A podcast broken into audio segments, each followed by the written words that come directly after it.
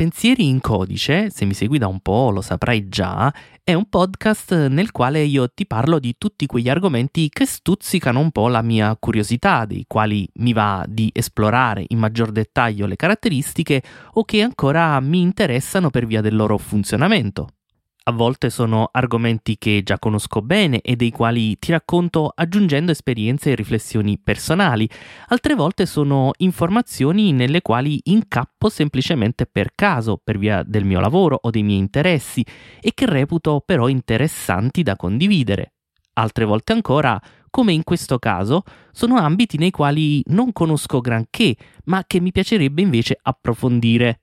E dal momento che non mi va di parlare di cose di cui non conosco, credo che, come in tanti altri casi nella vita, affidarsi a qualcuno che ne sappia più di te sia sempre la scelta più saggia, nonché quella più produttiva.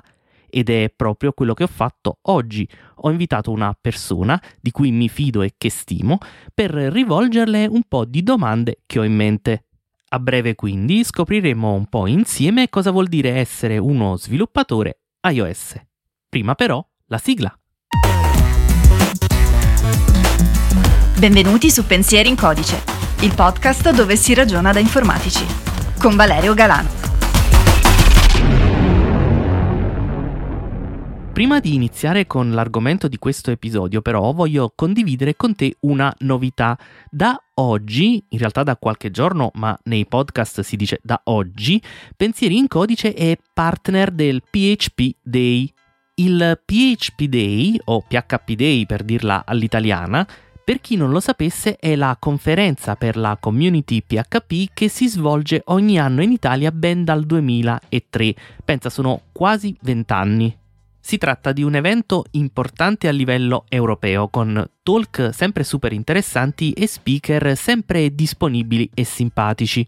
L'edizione di quest'anno, duemilaventidue, si svolgerà nei giorni diciannove e venti maggio, quindi tra pochissimo, e sarà in versione ibrida, cioè sia online che in presenza nella bellissima Verona.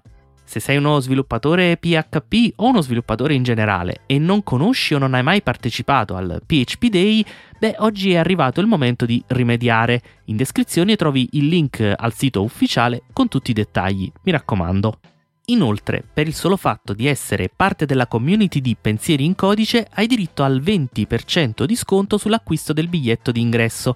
Ti basterà inserire nel form il codice sconto community underscore pic, con community scritto piccolo e pic maiuscolo, ma comunque lo trovi in descrizione. E ancora, come se tutto questo non bastasse, hai anche la possibilità di vincere un biglietto online omaggio, semplicemente partecipando ad un piccolo contest. Se infatti hai supportato o supporterai Pensieri in Codice nella settimana tra il dieci e il diciotto maggio, parteciperai all'estrazione. Per supportare intendo scegliere tra una delle seguenti azioni, cioè lasciare una recensione sulla tua app di podcast preferita, iscriverti ad uno dei servizi affiliati come Satispay, ProtonMail o Todoist, eccetera, oppure fare una piccola donazione, oppure tutte e tre le cose insieme e avrai più chance. Tutti i link di cui parlo li trovi in descrizione o sul sito pensierincodice punto it. Il giorno diciotto, per farla semplice, anzi per farla nerd, diciamo così, metterò insieme tutti gli identificativi dei vari utenti, tipo il nickname per le recensioni o l'email per le iscrizioni, eccetera. Genererò per ciascuno un checksum M D cinque e ordinerò il tutto in ordine alfabetico. Il primo classificato vincerà il biglietto. L'unica cosa che ti raccomando di fare per stare sicuro è inviarmi un'email o un messaggio su Telegram per segnalarmi la tua azione. Non vorrei perdermela per via di qualche notifica sfuggita o perché in alcuni casi non sono in grado di risalire alla persona che ha effettuato l'azione. Trovi sempre tutti i miei vari contatti sul sito pensierincodice punto it o su valeriogalano punto it. Bene, comunicate le notizie di oggi, passiamo all'argomento dell'episodio. La domanda alla quale vorrei dare una risposta è: che cosa vuol dire essere uno sviluppatore iOS? Ok, lo so, magari starai pensando che cavolo di domanda è questa, oppure sei tu stesso uno sviluppatore iOS e non sai bene che cosa rispondere. Quindi provo a spiegare un po' meglio cosa intendo. Partiamo dal fatto che non tutti i programmatori sono uguali. e non parlo ovviamente delle singole persone che hanno chiaramente ciascuna le proprie caratteristiche individuali, ma mi riferisco proprio alla figura professionale del programmatore o ancora meglio dello sviluppatore. Non ne esiste una sola, ma una molteplicità, ciascuna con le proprie competenze, abilità e caratteristiche. E queste peculiarità sono tantissime e spesso anche molto differenti fra loro, rendendo questa professionalità molto eterogenea. Ciò vale perfino per sviluppatori che lavorano nello stesso ambito di specializzazione, figuriamoci per quelli che lavorano in campi diversi fra loro. Ad esempio, come saprai, visto che ormai l'ho ripetuto tante volte, io sono uno sviluppatore web, in particolar modo esperto nello sviluppo di back-end con tecnologia P H P. Ciò non vuol dire che disdegno lo sviluppo di front-end o con altre tecnologie, Node.js, JavaScript, ho perfino pubblicato episodi su Deno, Hugo, WordPress, ma se devo pensare a me dal punto di vista professionale, sicuramente le prime parole che mi vengono in mente sono P H P e back-end. E in realtà a queste vanno poi aggiunte altre due parole che contraddistinguono invece il mio modo di lavorare e sono consulente e freelance. Prendendo queste quattro parole, termini, caratteristiche, chiamale come vuoi, mettendole insieme e shakerando, si ottiene me, la mia figura professionale, il mio lavoro, almeno per la maggior parte del tempo in cui lo svolgo. Ciò significa che in generale io ho un mio modo di approcciarmi allo sviluppo, un mio modo di elaborare la risoluzione dei problemi, ho degli strumenti che conosco più o meno bene, so bene o male a quali problemi vado incontro quando affronto un nuovo progetto, di cosa potrei aver bisogno e quali sono i miei limiti. Ma vuol dire anche che devo lavorare, oltre che alla progettazione e alla realizzazione del codice, anche alla ricerca dei clienti, ad esempio, o all'amministrazione fiscale o al supporto tecnico. Vuol dire che devo essere ben conscio che ogni mia consulenza ha una durata prestabilita, oppure, in caso contrario, potrebbe comunque terminare, certo, con un preavviso, ma è un concetto molto più fragile, diciamo così, di un rapporto di lavoro dipendente. E poi devo sapere che potrei dovermi cimentare con attività di recupero crediti, di contrattazione, di rimodulazione degli accordi. Insomma, per farla breve, essere uno sviluppatore nel mio caso vuol dire un po' tutte queste cose, certo in proporzioni ovviamente diverse, ma tutte in un unico calderone. E dunque la mia curiosità riguarda essenzialmente come traslare tutto questo ragionamento nel mondo Apple. Un mondo che, almeno ad occhi da profano quale io sono, è fatto di tante regole, tante costrizioni e tante limitazioni, ma anche tante possibilità interessanti che in altri ambiti non sono così facilmente accessibili. Quindi, come ti anticipavo, oggi ho invitato a parlarne qui con noi una persona che di questi argomenti ha grande esperienza, uno sviluppatore iOS, ma anche un amico e una persona dalle mille sfaccettature. Sicuramente me l'avrai già sentito nominare, perché tra le sue tante attività si è occupato anche del sound design di Pensieri in Codice, ha partecipato all'ultimo episodio speciale di Natale ed è anche molto attivo nel nostro gruppo Telegram. Lui è Alex Raccuglia e oltre ad essere podcaster e regista, gestisce anche una piccola ma prolifica software house chiamata Ulti.media. Ciao Alex, benvenuto e grazie di aver accettato l'invito. Ma grazie a te, è sempre un piacere avere a che fare con te e soprattutto per me è un onore essere qui nel tuo podcast che ascolto avidamente tutte le volte che esce. Ed io ti ringrazio ancora e non posso che esserne felice perché sai benissimo quanta stima ho di te. Ma iniziamo subito con l'inquadrare la tua figura professionale. Spiegaci un po' di cosa ti occupi e di cosa si occupa la tua Ulti.media. Allora, eh, mi inquadro velocemente come persona. Io sono ho studiato informatica alle superiori, ingegneria informatica all'università e ho iniziato a lavorare durante l'università per una piccola software house di Milano che si occupa di multimedia. Si occupava di multimedia, presenti i C D-ROM, i D V D multimediali, queste cose qui. Certo. E il mio sogno da bambino però è sempre stato fare di video, però fare video, fare cinema, ma non, non avevo la possibilità. Non, ai tempi negli anni ottanta avere una telecamera era una cosa da ricchi ricchi ricchi e non c'erano scuole di professionali per fare, per fare cinema, per cui io ho fatto l'informatico e mi sono anche divertito tantissimo. In questa società, in questa software house hanno iniziato ad avere necessità di fare piccole animazioni, piccoli video, mi sono detto ma se volete li posso fare io, e nell'arco di tre mesi mi sono ritrovato a fare solo video dalla mattina alla sera fino a diventare regista di spot televisivi, video promozionali eccetera eccetera eccetera. Ma nel, nel, nel tempo libero, dato che comunque sono uno sviluppatore, sono uno sviluppatore forse è una parola grossa, però avendo avuto un, av- avendo un po' di skill informatici mi sono sempre sviluppato dei piccoli tool miei interni che mi aiutassero nel workflow di produzione del, del video, perché eh, uno potrebbe pensare che fare video è un'attività molto artistica, in realtà la parte artistica rappresenta l'uno per mille del tempo, il resto del tempo è eh, ingegneria, anche lì. E di conseguenza se ci sono strumenti che aiutano il workflow ben vengano, me li, alcuni me li sono sviluppati io e qualche anno fa, tre quattro anni fa, ho iniziato a dire ma sai che c'è, queste cose sono talmente carine che potrei anche pensare di venderle, e a un certo punto ho trovato il, il dominio giusto che era Ulti.media, cioè con l'estensione .media, e mi sono buttato. Ho, dire che ho fondato una software house è dir tanto, però diciamo ho cominciato a, a occuparmi anche della commercializzazione di, questi, di queste app.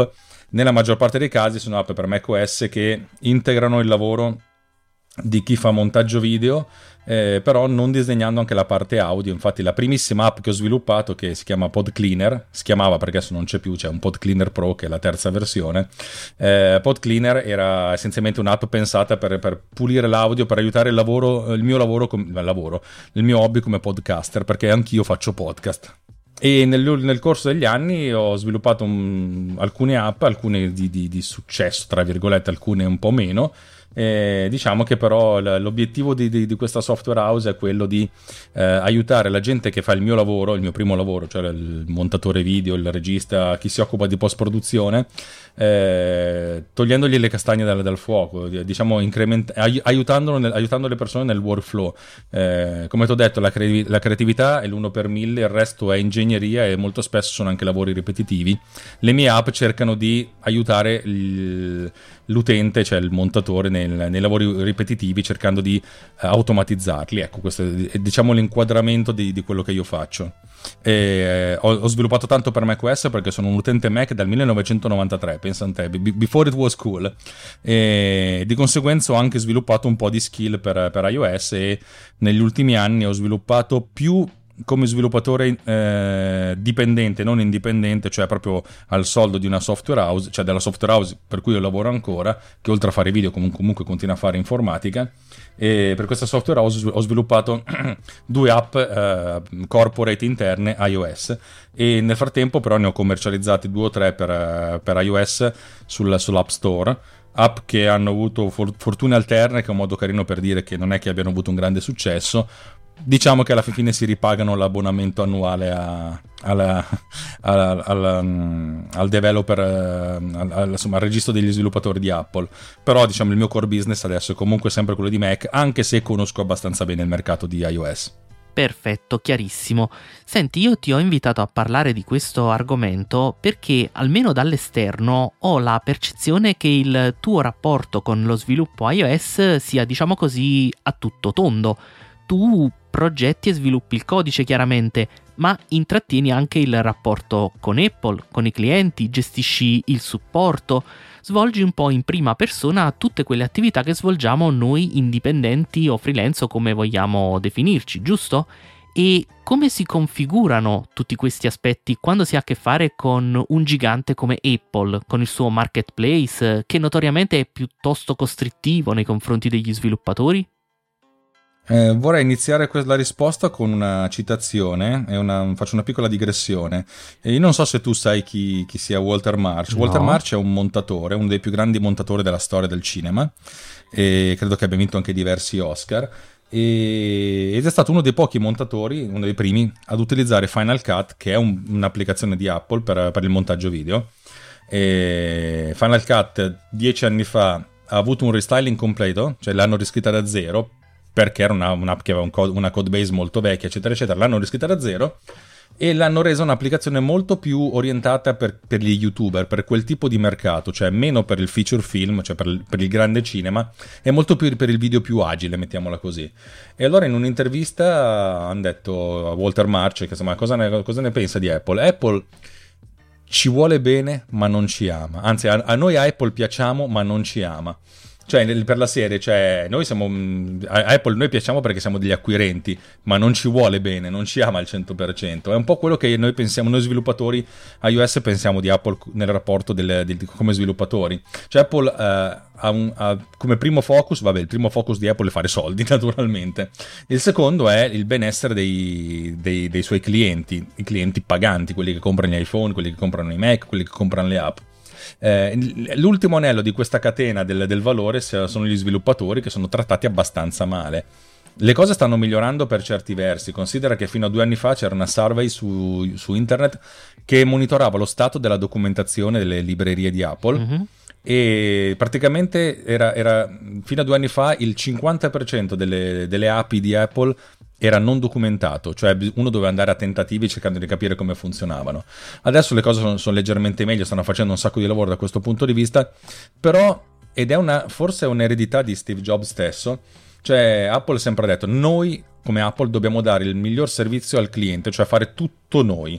E quando si aprono ai, ai, agli sviluppatori di terze parti, Apple vede gli sviluppatori di terze parti come eh, terzi incomodi, cioè come dire, questi perché non sono qui a rompere le spalle, inquinare, a rompere le scatole, a inquinare la nostra piattaforma, per cui il supporto è un po', è un po' faticoso. Eh, io per primo dico che eh, la, la tariffa del trenta per cento, perché una volta tutto quello che passava attraverso lo store di Apple, il trenta per cento se lo tenevano loro, adesso è passata al quindici per cento se non sei troppo grande, dove il non troppo grande significa che non hai, non guadagni almeno un milione di dollari all'anno, grazie al cielo.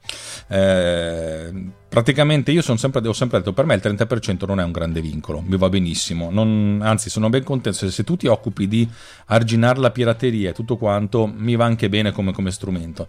Il problema è che l'Apple Store, l'App Store di Apple è gestito in maniera un po' barbina, cioè il principio per cui qualsiasi cosa tu pubblichi sullo store deve essere comunque recensito da uno di loro mi va anche bene, se questa recensione fosse omogenea per tutti gli sviluppatori, se avesse gli stessi parametri di, di, di, di, di valutazione, cioè nel senso, se lo store fosse veramente un luogo protetto, dove i protetti sono sia gli, gli utenti che gli sviluppatori, andrebbe bene.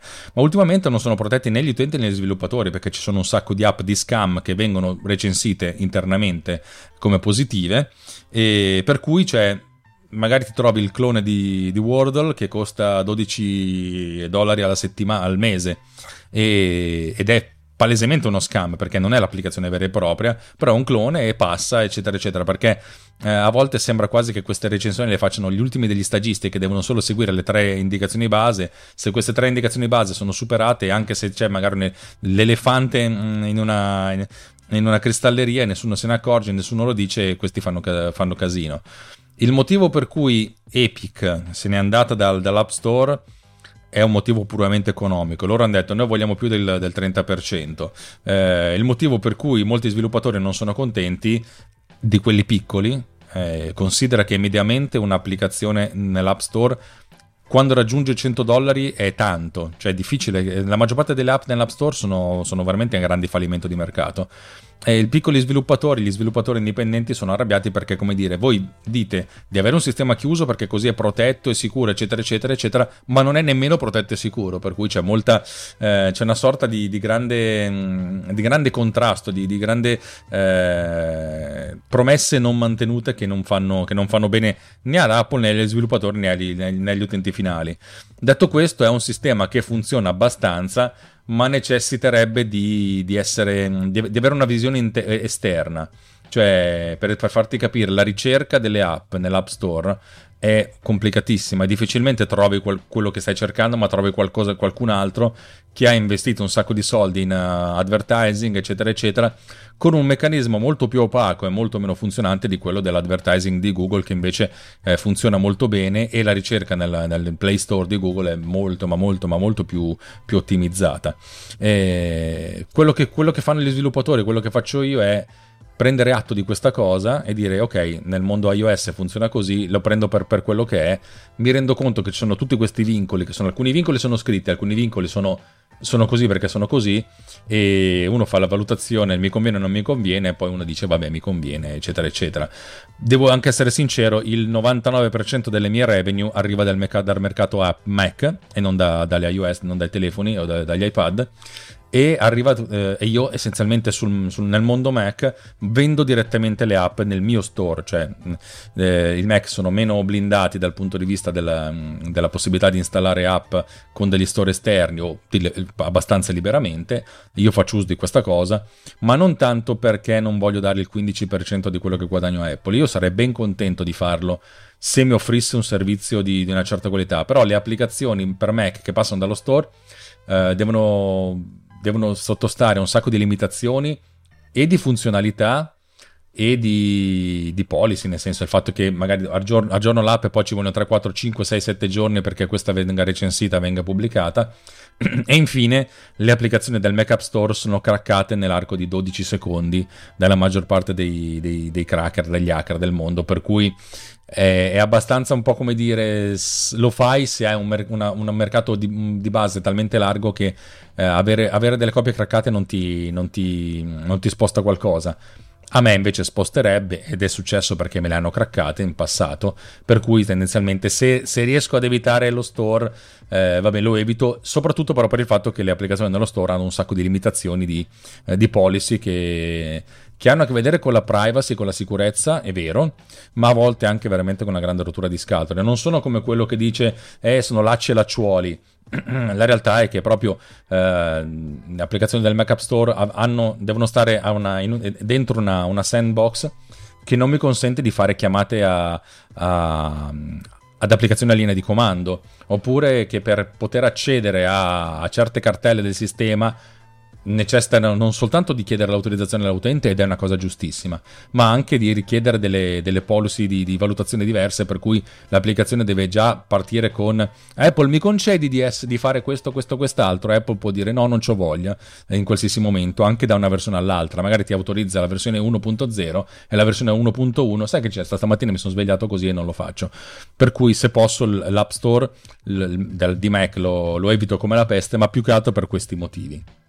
E invece queste notizie che fioccano ultimamente in casa Apple, non lo so, la nuova gestione della privacy, l'apertura ai pagamenti al di fuori dello store ufficiale, questi cambiamenti come li vive un indipendente? Come influiscono effettivamente sul tuo lavoro?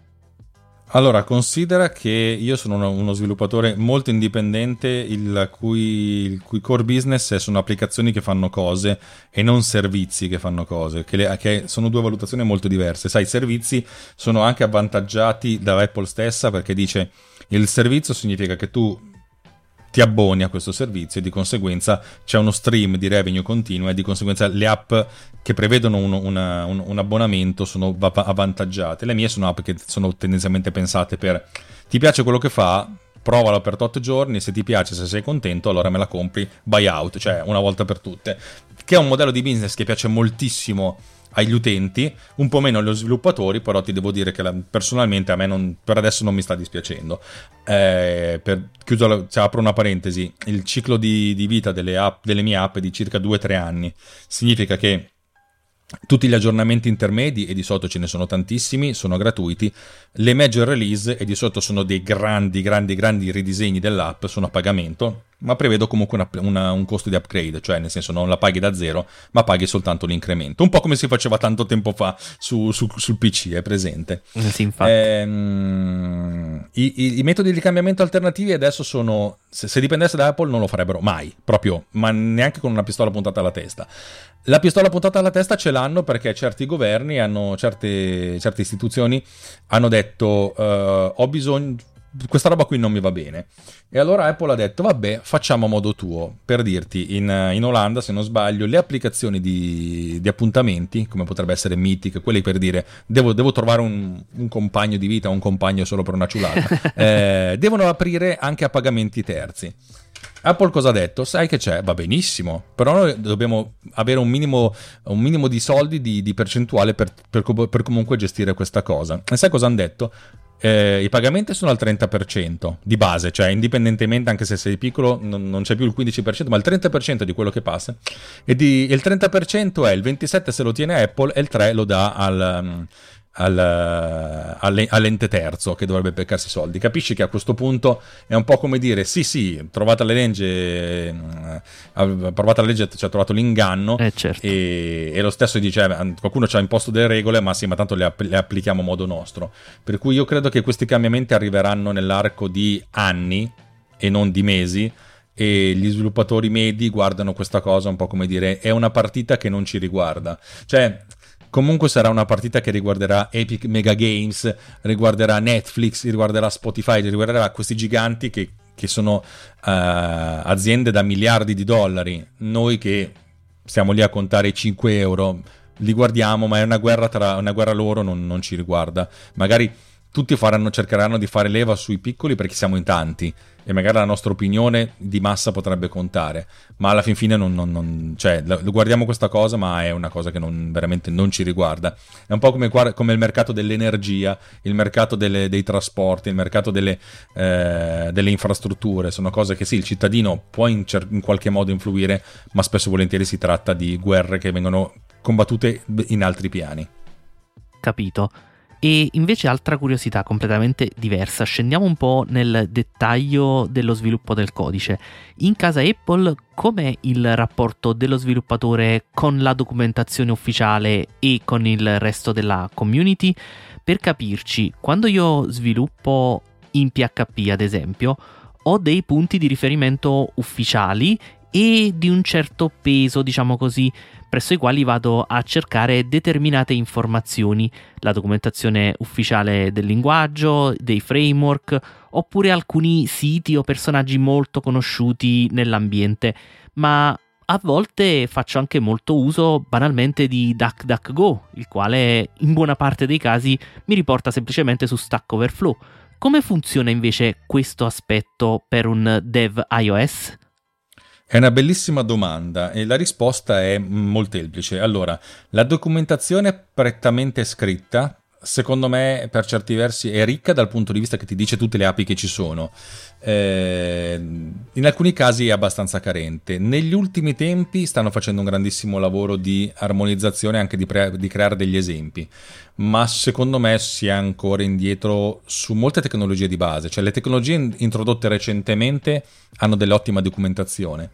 Tecnologie che magari sono state introdotte cinque dieci anni fa Um, hanno un sacco di mancanze. Per dirti, tutta la, la, l'infrastruttura audio-video, audio e video, che è stata sviluppata, pensa, in te, con, una, con un altro linguaggio di programmazione, per cui ha delle A P I anche abbastanza vetuste, e quella è, è molto difficile da, da recuperare da parte di Apple nativa.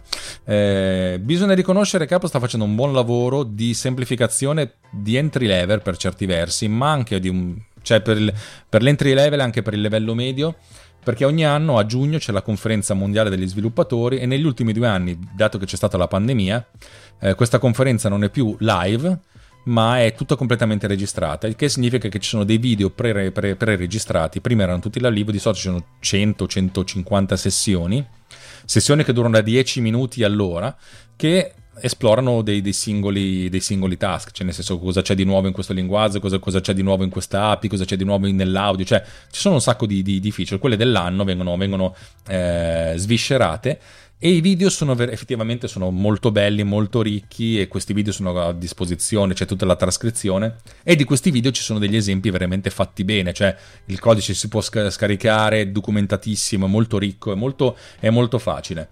Eh, do, se lasciamo perdere i first party, cioè Apple, ci sono due o tre eh, guru, diciamo, che sono, che sono veramente dei... Dei, delle grandissime persone che hanno, svilu- hanno sviluppato il loro business sulla comunicazione, sul, sull'insegnare, e anzi tre o quattro, ti metterò, ti darò il link da, da mettere nella nota dell'episodio, che hanno, nella maggior parte dei casi sono corsi gratuiti, in alcuni casi sono corsi pre, freemium, nel senso che c'è tutta una parte gratuita, però c'è una parte premium per cui se vi accedi hai accesso a altre, eh, altre, altre cose più, più ricche, più approfondite. Una delle cose più belle che ho seguito è stato il corso che c'è ogni anno in primavera alla Stanford University, che c'è il, il corso di SwiftUI, tenuto da un ex dipendente di Apple, una persona veramente geniale, simpaticissima, che tiene questo corso, e i corsi, e le lezioni, di solito sono quindici sedici lezioni da circa due ore, sono tutte online, per cui te le puoi guardare.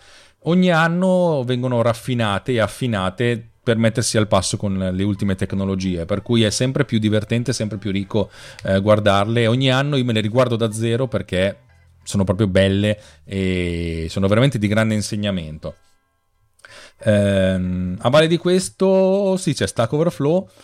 Il grosso problema, che non è un problema, è che le tecnologie di Apple sono, sono state molto com- sono, hanno cambiato molto nel corso degli ultimi anni, perché mh, sette anni fa hanno introdotto un, lin- un nuovo linguaggio di programmazione che si chiama Swift, che è molto molto snello, è un erede del C, del JavaScript, per far proprio a grandi linee, molto molto snello, molto molto bello, con una bellissima sintassi, con tante potenzialità alle closure, alle i generics, ha veramente un sacco di, di, di, di cose fighe, ai protocolli, e per cui c'è un sacco di cose che sono state poi digerite dal pubblico nel, nel corso di due o tre anni, per cui il, il Stack Overflow trovi a volte del codice che però va bene per una delle primissime versioni di Swift e poi magari le cose si sono evolute.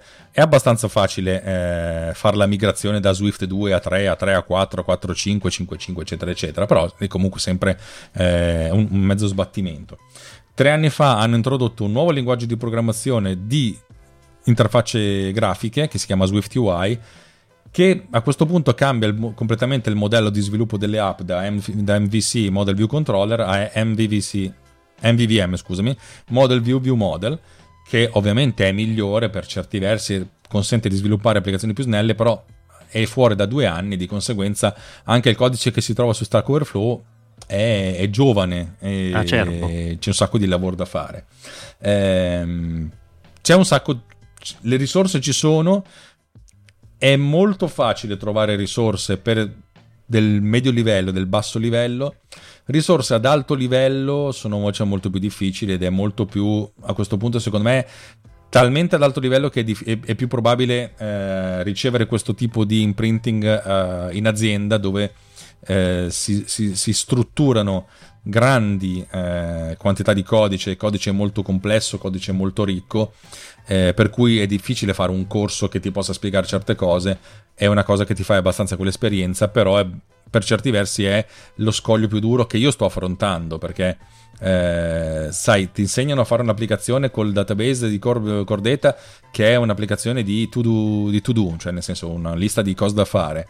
Però nella vita le cose sono molto più complicate, sono molto più, più ricche, e anche tutta la componente di programmazione eh, asincrona, che è fondamentale nello sviluppo di applicazioni, credo tutte le applicazioni, sia web che, che, che native, è quella sì, un conto ti dicono questa è una cosa asincrona, però tutta la policy di gestione della, delle miliardi di errori e del policy di correctness, di, di, di, di solidità dei, dei dati, eccetera eccetera, è molto, alla fin fine c'è, non c'è un esempio pratico che ti spiega sta cosa, alla fine sono, sono è, è parte di code base che ti devi sviluppare tu, e a volte, spesso e volentieri, se non fai uso di piattaforme già esistenti, io penso a uh, Firebase di, di Google, di MongoDB, eh, oppure di, di Apple stessa con iCloud, e comunque devi comunque lavorarci un sacco. E te lo dico perché io personalmente ho dovuto sviluppare un'infrastruttura del genere, che non poteva fare uso di tutti questi bei database distribuiti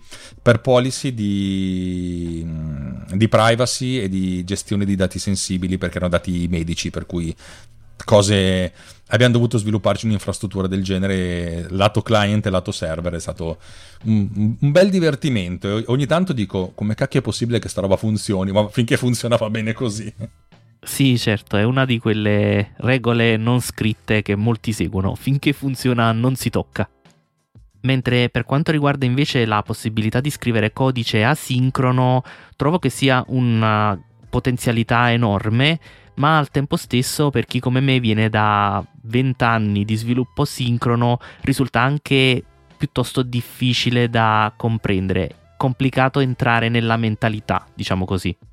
Assolutamente, devo dire che credo che sia dal, dal punto di dal mondo di che, che, che frequenti tu che dal mondo mio, l'introduzione dei, degli async e degli, degli await ha aiutato moltissimo alla scrittura del codice.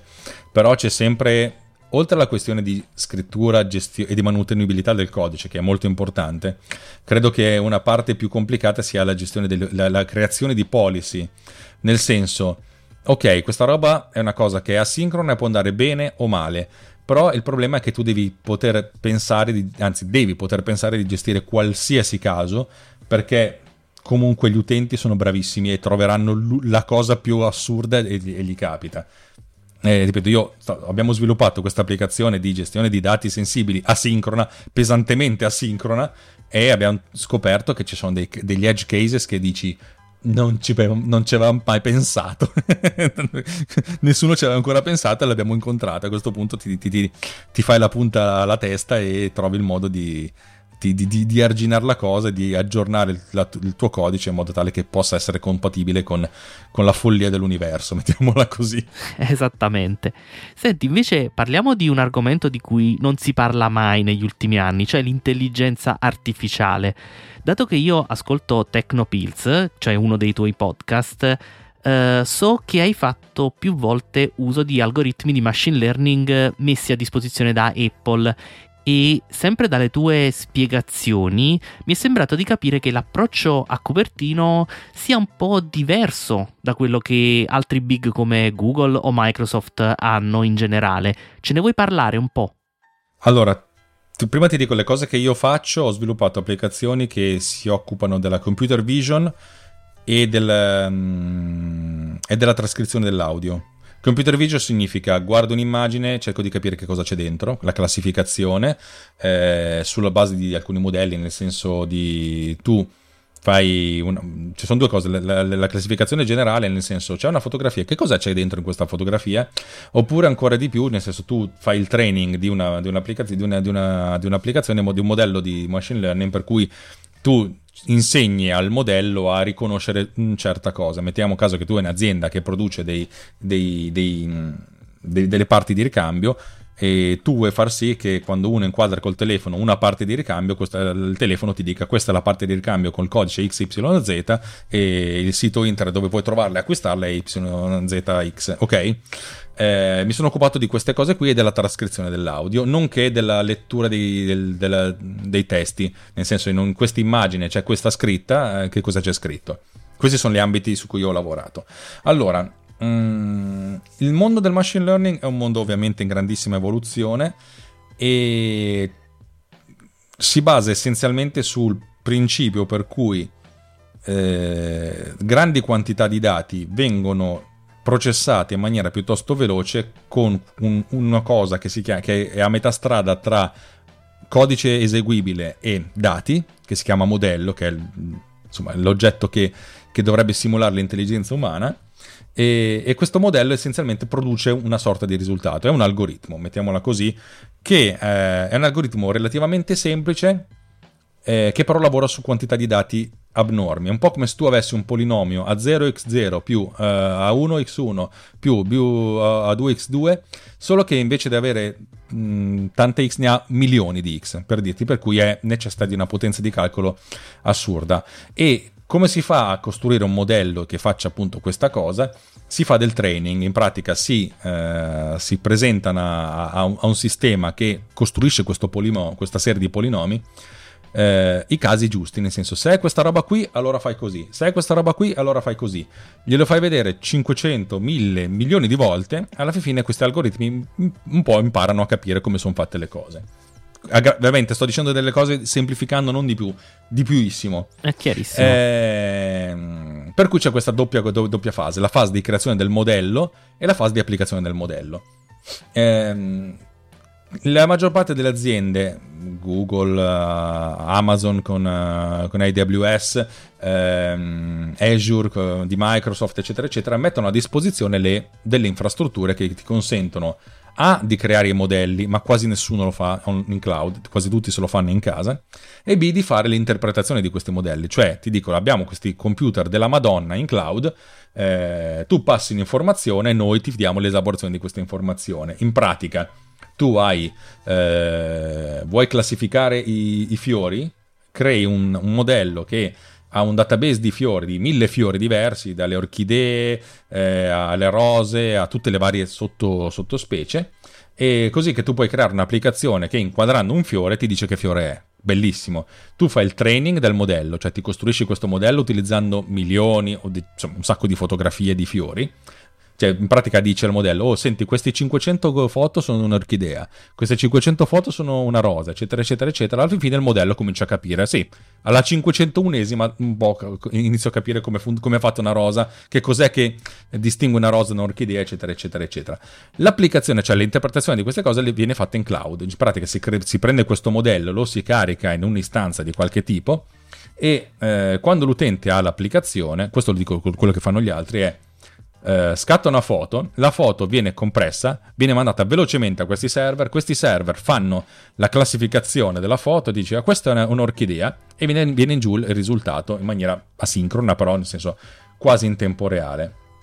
Apple ha un approccio differente, nel senso dice noi non vi diamo i server, noi ti diamo un telefono che ha un motore di elaborazione di, di intelligenza artificiale abbastanza cazzuto, per cui l'elaborazione la fai in locale e, e di conseguenza tu fai il tuo training della, del modello, in qualche modo costruisci questo modello e poi il modello lo carichi nella tua applicazione e si occupa la tua applicazione di fare questa cosa, così non c'è il passaggio ehm, in cloud.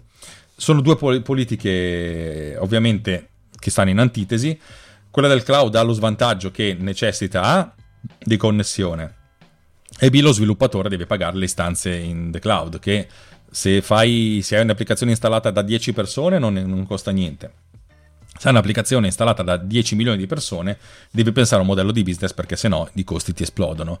E il vantaggio del cloud è che i modelli possono essere raffinati in maniera molto più agile rispetto a, al modello sul telefono, e in più la potenza di elaborazione è infinita, per cui, cioè, nel senso, è un po' come avere un, una, una server, una render farm tutta per te ogni volta che devi fare un'analisi di una, di una fotografia. Eh, nella maggior parte dei casi questa cosa non è necessaria per due motivi. Uno, i modelli sono sempre gli stessi, cioè a meno che tu non ti costruisci un modello tuo, ehm, i modelli sono essenzialmente gli stessi. Anche quando ti costruisci un modello tuo, spesso e volentieri eh, si, tar- si tratta di customizzazioni di modelli. Tipo, se vuoi fare un modello che riconosce i fiori, non hai bisogno di fotografare diecimila orchidee, diecimila rose, diecimila gladiole, diecimila viole, tutti quei cacchi, cioè nel senso non devi tirar fuori un milione di foto. L'importante è che tu ti basi su un modello già esistente che ha una sua infrastruttura che è stata sviluppata nel corso degli anni, sono modelli open source, e alla fin fine aggiungi delle informazioni a questo modello, per cui spesso e volentieri ti bastano dieci, venti, cinquanta foto, che è una cosa più gestibile, perché sai, fare eh, dieci foto di orchidee ce la fai ancora, fare diecimila comincia a diventare una cosa eh, che, che è appannaggio soltanto di, di alcune gro- grandi aziende. Ecco, la maggior parte dei modelli sono costruiti in questo modo, sì, sì, sono copie spuderate, neanche copie spuderate, nel senso, si prendono questi modelli che sono open source e si utilizzano direttamente. Apple non fa, non fa mistero che utilizza MobileNet, che è uno dei modelli più diffusi di classificazione delle immagini, e robe simili, per cui alla fin fine le cose si assomigliano tutte, e lo stesso, gli stessa, stesso, stesso Google con TensorFlow ti mette a disposizione queste cose eh, anche per fare il training direttamente in un sito web, per dire, gli passi dieci fotografie e capisci come è fatta una fotografia, per cui da lì in poi sa come è fatta una rosa, sa come è fatta una, un'orchidea.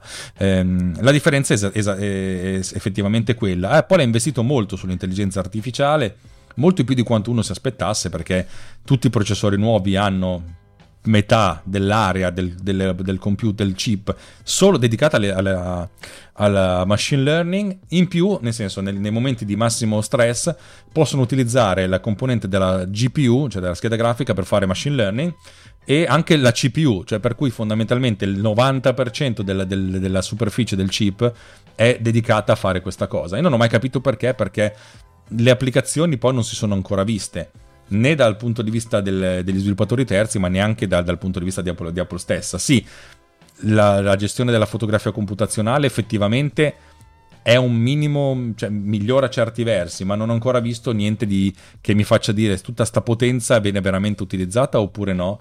Eh, forse la, l'ultima versione che praticamente cambia la messa a fuoco e gestisce la sfocatura delle immagini naturale, eh, simulando aperture più, più elevate di quelle che si possono raggiungere fisicamente con un telefono, l'ho vista, mi ha abbastanza impressionato, ma non è ancora, cioè come dire, eh, mi sembra una sorta di eh, quasi un demo piuttosto che di un oggetto che possa essere utilizzato davvero, per cui la mia, la mia perplessità come sviluppatore, ma forse la mia mancanza di conoscenza, è che ehm, c'è una potenza della Madonna in questi telefoni che è ancora lì che è dormiente, e, e sto ancora aspettando che arrivi qualcosa. I due anni di pandemia hanno rallentato molto l'aggiunta di feature, soprattutto dal punto di vista del, del sistema operativo.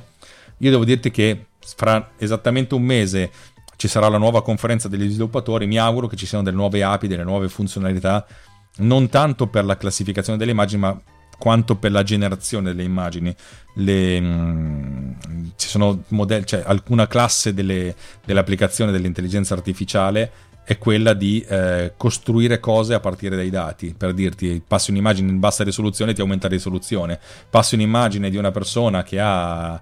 che non ha il trucco, gli mette il trucco e ti mette a posto come se fosse fotografata da ben bene, oppure una persona che è illuminata male la illumina bene. Cioè, io mi auguro di vedere questo tipo di, di applicazioni nel, nella prossima generazione del sistema operativo, perché sarebbe molto divertente e sarebbe divertentissimo per me svilupparci oggetti sopra, perché li utilizzerei io in prima persona. Bene, interessante, staremo a vedere anche le evoluzioni, magari ce ne potrai parlare in futuro o ci potrai aggiornare sul gruppo Telegram. Intanto io ti ringrazio per essere stato qui con noi, mi ha fatto davvero molto molto piacere averti ospite, perché parlare con te è sempre un'esperienza interessante. E per concludere, ci vuoi dire dove ti possiamo trovare sul web, seguirti eccetera?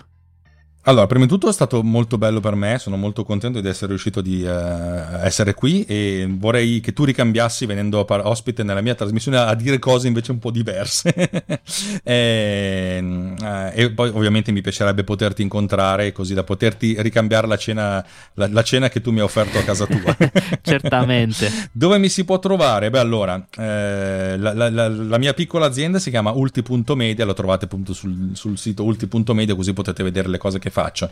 Io vorrei offrirti un bel venti per cento di sconto a tutti i tuoi ascoltatori, metterò il, il coupon, ti darò il coupon da mettere nelle note di questo episodio. Mi rendo conto che la maggior parte di quelli che ti ascolta probabilmente un Mac non ce l'ha, per cui è solo per amicizia, però per amicizia eh, sono ben contento di farlo. Grazie. Ehm, altrimenti mi trovate su, su Twitter, io sono...